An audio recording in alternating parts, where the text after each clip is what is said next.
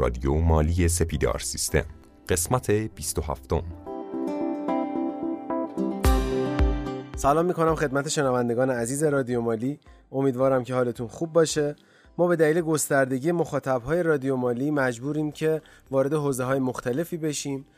خب حتما مباحث نیمه کاری مثل مالیات و حسابداری اینا داریم که انقدر مطلب هست در موردشون که ما بخوایم پادکست براتون ضبط بکنیم و بهتون مطالب آموزشی رو ارائه بدیم. اما مجبوریم که وارد موضوعات جدیدی بشیم و خواهشی که ازتون دارم این هستش که شماره های پادکست ها رو شما دنبال نکنید. سرفصلهایی که براتون موضوع بندی شده رو دنبال بکنید تا بتونید به اون محتوایی که نیاز دارید دست پیدا بکنید. برای همین ما از امروز می‌خوایم وارد موضوع فروشگاه ها و اصناف بشیم و اونها رو از منظر کسب و کار بررسی بکنیم.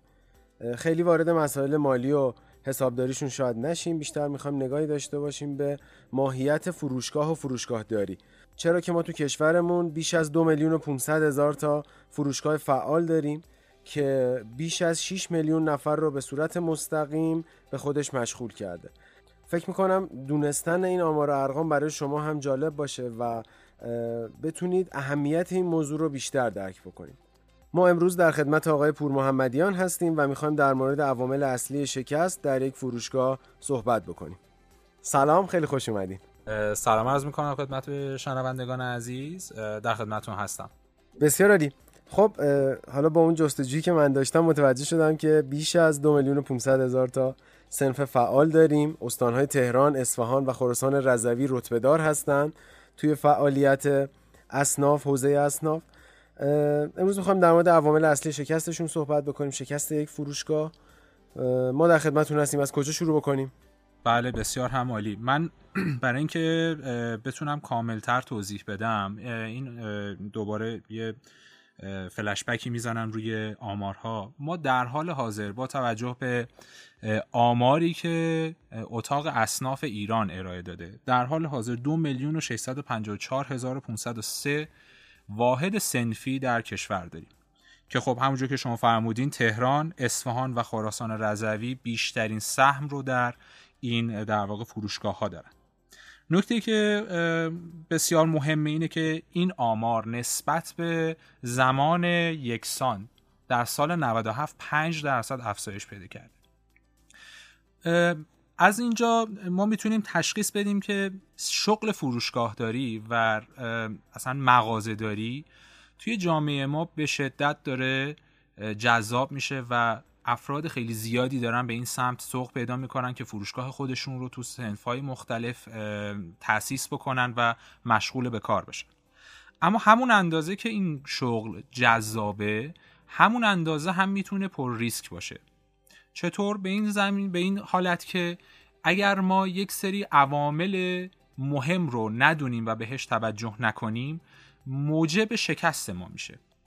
که امروز ما می‌خوایم راجع به سه تا از اصلی ترین دلایل شکست فروشگاه ها صحبت بکنیم.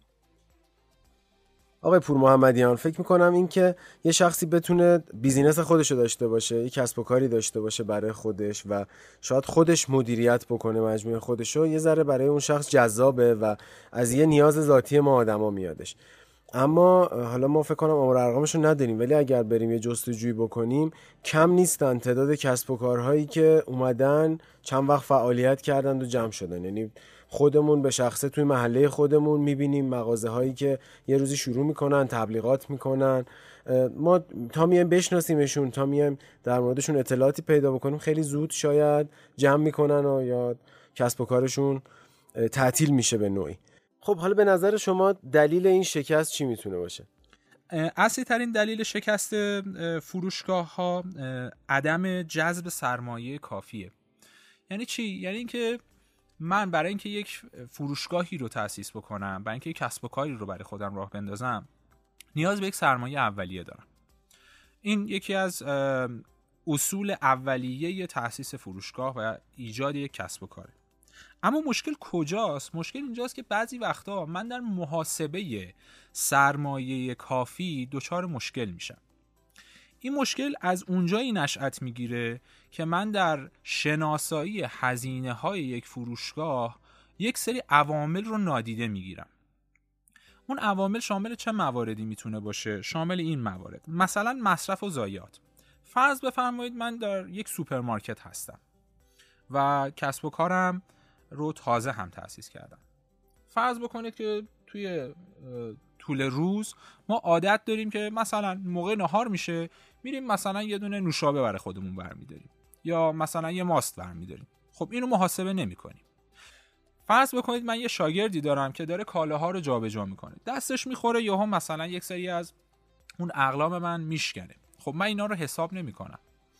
یا اگرم بخوام حسابش بکنم سازوکاری برای محاسبه اینها و یا ثبت اینها ندارم. شاید امروز و فردا یادمه ولی ماه دیگه دو ماه دیگه از خاطرم میره.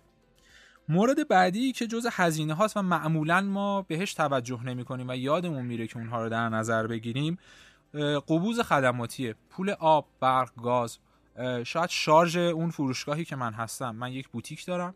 توی یک مرکز تجاری و دارم شارژ ماهیانه پرداخت می‌کنم. اصلا شاید حواسم نباشه که این رو دارم پرداخت می‌کنم و محاسبش بکنم.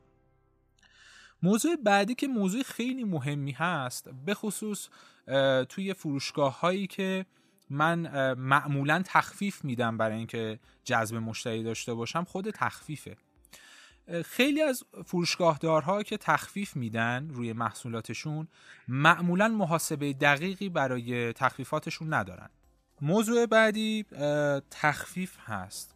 ببینید فرض بکنید که من برای فروشگاه هم که نزدیک عیدم هست یا نزدیک یک مناسبت خاص می‌خوام برای اجناس هم تخفیف بذارم. این بسیار مهمه که وقتی که من می‌خوام تخفیف رو اعمال بکنم روی محصولاتم بیام یک سری نکات رو در نظر بگیرم. نکته اول این که برای اینکه من به سوددهی برسم و جبران بکنم تخفیفم رو چون به هر حال برای تخفیف بخشی از مبلغ رو دریافت نمی کنم و خب طبیعتا از درآمد من کم میشه. ولی برای اینکه به سوددهی برسم باید تعداد مشخصی از اون اجناس رو بفروشم. شناسایی این موضوع که چه تعداد از هر کالا رو که تخفیف براش گذاشتم و تخفیف براش در نظر گرفتم رو باید بفروشم تا به سوددهی برسم نکته که معمولا خیلی از فروشگاه ها بهش توجه نمی‌کنن. نکته دوم خود مبلغ تخفیف یا درصد تخفیفه. اینکه برای یک کالا من بیشتر از ده درصد شاید نمی‌تونم تخفیف بدم. شاید حاشیه سود خیلی بالاتری نداره. یا برای بعضی از, بعضی از اجناس هم می‌تونم تا 50 درصد هم تخفیف بدم. تمام این موارد باید از پیش بهش فکر شده باشه و راجبش تصمیم گیری بشه که آیا اصلا برای من به صرفه هست که بخوام تخفیف استفاده بکنم یا از روش های بازاریابی دیگه ای باید استفاده بکنم؟ موضوع بعدی که باعث در واقع عدم شناسایی دقیق هزینه ها میشه نرخ تورم و کاهش ارزش پوله. ببینید به طور متوسط وقتی که من یک سرمایه ای رو به عنوان کالایی که در فروشگاه هم می‌خوام بفروشم تبدیل کردم ارزشش روز به روز متناسب با نرخ تورم تغییر می‌کنه. یعنی چی؟ یعنی که اگر من کالایی رو در شروع خریدم در شروع سفارش دهیم در شروع کارم صد هزار تومن خرید کردم دو ماه بعد سه ماه بعد آیا صد هزار تومن می‌تونم خریدش بکنم؟ یا قیمتش افزایش پیدا کرده؟ و متناسب با این افزایش قیمت من هم باید افزایش قیمت در فروش و قیمت برای مصرف کننده هم تغییراتی رو ایجاد کرده باشم. وگرنه دچار مشکل می‌کنه. چه مشکلی؟ اینکه درآمدی که برای من حاصل میشه کفاف هزینه های آینده من برای خرید مجدد محصول و اجناسم رو نخواهد داد و باعث میشه که یک سری از اجناس من به خودی خود کم و یا حذف بشه. یه سوالی برام پیش میاد. اینکه آیا هزینه استهلاک تجهیزات فروشگاهی که من توی مغازه خودم دارم یا حالا شاید اون هزینه‌ای که بابت نگهداری و تعمیراتش انجام میدم هم جزو این هزینه هایی که در موردشون صحبت کردیم میاد یا نه؟ بله دقیقا. ببینید همون مورد اولی که خدمتتون عرض کردم روی بحث مصرف و ضایعات فرض بکنید که مثالی رو می‌خوام بزنم برای اینکه واضح تر بشه موضوع. فرض بفرمایید که من توی فروشگاه هم یک سری تجهیزات دارم که برای چند سال معمولا بین 5 سال تا 10 سال باید از اونها استفاده بکنم. مثلا یخچال. به هر حال هر تجهیزاتی که من دارم استفاده می‌کنم به مرور زمان نیازمند تعمیر و یا جایگزینی خواهد بود. و اگر من این هزینه رو از قبل پیش بینی نکرده باشم و اون رو کنار نگذاشته باشم با شرایطی مواجه میشم که یک دفعه باید هزینه خیلی سرسام‌آوری رو بابت تعمیر و یا تعویز یک سری از تجهیزاتم پرداخت بکنم. این تجهیزات می‌تونه تجهیزات فروشگاهی باشه می‌تونه تجهیزات انبارداری باشه. مثلا تجهیزات فروشگاهی مثل یخچال مثل فریزر هایی که برای مثلا محصولاتی مثل بستنی یا مثلا محصولات یخزده استفاده می‌کنن. یا حتی صندوق فروشگاهی می‌تونه باشه. یا محصولات انبارداری مثل مثلا ترولی که برای جابجایی اجناس سنگین مثلا مورد استفاده قرار میدم موارد این چنین. یا حتی یک وانتی دارم که باهاش میرم هر روز صبح یک سری جنس خریداری می‌کنم و میام و توی فروشگاه خودم تخلیه می‌کنم. همه اینها شامل در واقع استهلاک و هزینه استهلاک خواهد بود و اینها رو از قبل من باید پیش بینی کرده باشم که در آینده دچار مشکل نشه. خب اگر مورد یک که همون نداشتن سرمایه کافی بود به پایان رسید موضوعاتش بریم سراغ مورد بعدی. بله. مورد بعدی نقدینگی ضعیف هست. قبل از اینکه وارد توضیحات بیشتر بشم من خود نقدینگی رو یه توضیح بدم. نقدینگی میزان وچه نقدی هست که شما برای جبران هزینه های جاری و روزمرتون باید در اختیارتون باشه. معمولا خیلی از فروشگاه ها به دلیل اینکه نمی‌تونن نیازهای روزمرهشون رو و هزینه های روزمرهشون رو در واقع جبران بکنن با استفاده از وجه نقد دچار مشکل میشن و کم کم به سمت ورشکستگی میرن. این چه زمانی اتفاق میفته در دو حالت اتفاق میفته حالت اول اینکه من به تعداد خیلی زیاد یا میزان خیلی زیاد تر از اون چیزی که باید در فروشگاه هم جنس ریختم و وجه نقد کمی دارم. این یه حالته. حالت دوم این که هزینه های جاری خیلی زیادی دارم و نمی‌تونم اون هزینه ها رو کنترل بکنم. در مورد حالت اول یک استاندارد کلی وجود داره که شما در فروشگاهتون به سه دسته محصول احتیاج دارید. دسته اول محصولاتی هستند که بسیار پرمصرف و پرتقاضا هستند. مشتری های زیادی سمت اونها میان و بیشترین میزان در واقع محصولات شما باید از اون دسته از محصولات باشه. دسته دوم محصولاتی هستن که مکمل محصولات سری دسته اولن. که می توانند در کنار اونها به مشتری در واقع معرفی بشن و اونها رو خرید بکنن. مثلا فرض بکنید که یکی از محصولاتی که پرطرفدار هست و در سوپرمارکت ها خیلی زیاد هم یافت میشه محصولات لبنی مثل ماسته. یکی از محصولات مکملی که در کنارش می‌تونه قرار بگیره ماست میوهیه یا مثلا انواع تم، ماست های با تم های مختلف می‌تونه باشه. یا مثلا یکی از محصولات پرطرفداری که می‌تونه در فروشگاه ها باشه فرض بفرمایید که یک پیراهن مردانه خیلی پرطرفداره که در کنار شما می‌تونید شلوارهایی که با این ست میشه رو هم قرار بدید و در اختیار مخاطبینتون قرار بدید. اما مورد دوم بحث عدم جبران نقدینگی بابت هزینه های بسیار زیادیه که ما در طول روز ممکنه داشته باشیم. اما برای اینکه بتونیم تشخیص بدیم نقدینگی ما خوب هست یا نه یک فرمول ساده داره. و اون فرمول ساده رو من با یک مثال توضیح میدم. فرض بکنید که در یک دوره سه ماهه ما در شروع این دوره یک میلیون تومان وجه نقد داریم. بعد از سه ماه وجه نقد ما تبدیل میشه به 500 هزار تومن. یک متریکی وجود داره که بهش میگن نرخ سوخته شدن وجه نقد یا بهش ریت برن هم میگن به اصطلاح تخصصی انگلیسیش. میاد میگه که اون یک میلیون تومن منهای 500 هزار تومن تقسیم بر طول مدت دوره‌ای که دارید اندازه گیری میکنیدش. میشه سه ماه. این نرخ نرخیه که به شما نشون میده که به چه سرعتی پول نقد شما یا اون نقدینگی شما داره از دست میره. باید توجه داشته باشید که در هر دوره ای که در نظر می‌گیرید این عدد و این نرخ باید صفر باشه. یعنی به همون میزانی که شروع می‌کنید نقدینگیتون رو در انتهای دوره هم باید این نقدینگی رو کماکان داشته باشید. در غیر این صورت شما دارید نقدینگیتون رو کم کم از دست می‌دید و در دراز مدت ممکنه شما رو دچار مشکل بکنه. اگر دچار کمبود نقدینگی شدید باید از طریق منابع مختلفی که برای شما وجود داره از طریق, از طریق سودی که برای شما ایجاد شده این نقدینگی رو شارژ بکنید. خب قبل از اینکه وارد بخش سوم بشیم و سومین عامل رو بخوایم با هم دیگه بررسی بکنیم من یه مرور خیلی کوتاهی داشته باشم روی نقدینگی ضعیف. ما اومدیم با در ابتدا با تعریف نقدینگی آشنا شدیم بعد با یه واژه یا اصطلاحی آشنا شدیم تحت عنوان نرخ سوخته شدن وجه نقد که یه مثال خیلی خوبم براش داشتیم. گفتیم اگر ما یک میلیون تومن وجه داشته باشیم.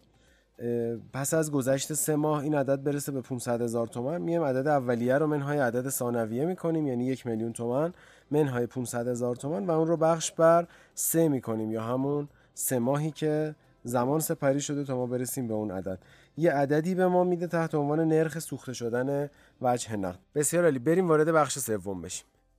سومین مورد که باعث شکست فروشگاه ها میشه بازاریابی ضعیف هست. ببینید خیلی از فروشگاهدارها یا خیلی از افرادی که تمایل دارن که فروشگاه خودشون رو تأسیس بکنن این فکر رو می‌کنن که خب من چیزایی که لازم دارم اینه که یه دونه مغازه برم اجاره بکنم یک سری کالا خریداری بکنم و با یک سری تجهیزات که تو فروشگاه هم قرار بدم. یک سری احتمالا مجوزها نیاز هست. و از فردای اون روز من احتمالا باید فروشم افزایش پیدا بکنه و معروف بشم. در صورتی که این شکلی نیست. یه مثال ساده برای شما بزنم. فرض بفرمایید که شما یه هتل بسیار مجلل رو در دل کویر تأسیس می‌کنید و خدمات بسیار عالی برای توریسم هایی که اهل در واقع توریست طبیعتگردی هستند اهل طبیعتگردی هستند. و می‌خوان از در واقع جذابیت های صحرا استفاده بکنن باز کردید. فردای اون روز فکر می‌کنید که چه اتفاقی میفته آیا کسی به این فروشگاه سر می‌زنه؟ نه. به خاطر چی؟ به خاطر اینکه اصلا کسی خبر نداره که اون هتل در اونجا تأسیس شده. فروشگاه هم همین هست. وقتی که شما یک مغازه رو در یک خیابون باز می‌کنید و حالا یک تابلوی رو اونجا قرار میدین الزاما به این معنا نیست که همه دیگه شما رو می‌شناسن و همه به راحتی شما رو می‌تونن پیدا بکنن. شما نیازمند یک سری فعالیت های بازاریابی و تبلیغات هستید که بتونید مخاطبین خودتون رو جذب بکنید. برای اینکه بتونید فرایندهای بازاریابی انجام بدید سه تا مرحله وجود داره یا سه تا روش وجود داره که شما بتونید سود بیشتر و مشتری بیشتر و فروش بیشتری داشته باشید. روش اول افزایش تعداد موردهای فروش هست که این از طریق تبلیغات اتفاق میافته. روش دوم افزایش حجم فروش به مشتریان به هر یک مشتریه. و روش سوم افزایش تعداد دفعات فروش به هر مشتریه. من یه توضیح در مورد دو مورد آخر بدم. فرض بکنید که من یک سری مشتریانی دارم که یک محصول خاصی رو می‌خوان بیان و از ما خریداری بکنن. اما ما می‌دونیم که اونها ممکنه به یک سری محصولات دیگر هم نیاز پیدا بکنن و ما می‌تونیم به اونها پیشنهاد بدیم. و با توجه به نیاز اونها محصولی کاملتر رو در اختیارشون قرار بدیم. یک مثال می‌زنم. یک روز یک فردی که تازه کار هم بوده توی یک شرکتی که کارش محصولات و خدمات مربوط به ماهیگیری و صنعت ماهیگیری بوده استخدام میشه. بعد از یک هفته کار آزمایشی رئیسش اون رو در واقع دعوت می‌کنه پیش خودش و ازش سوال می‌پرسه که خب تو این یک هفته شما چه تعداد فروش انجام دادی؟ فرد میگه که خب یه دونه من فروختم. رئیسش با تعجب بهش میگه یه دونه. تمام کسایی که مثل شما تازه شروع به کار می‌کنن حداقل 20 تا مورد رو میفروشن. تو چجور یه مورد فقط فروختی؟ حالا بگو ببینم اون یه موردی که فروختی مبلغش چقدر بوده؟ اون پسر برمیگرده میگه 134 هزار دلار.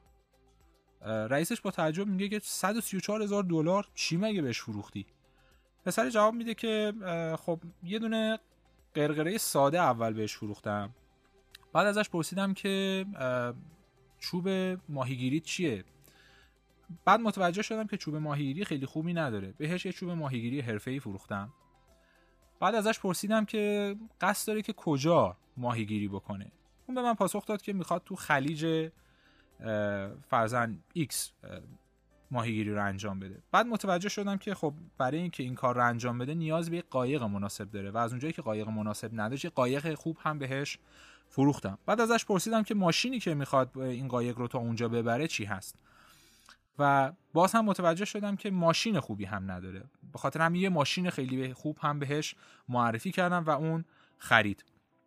رئیسش با تعجب گفتش که تمام اینها رو برای کسی فروختی که فقط می‌خواست یه قرقره ساده بخره.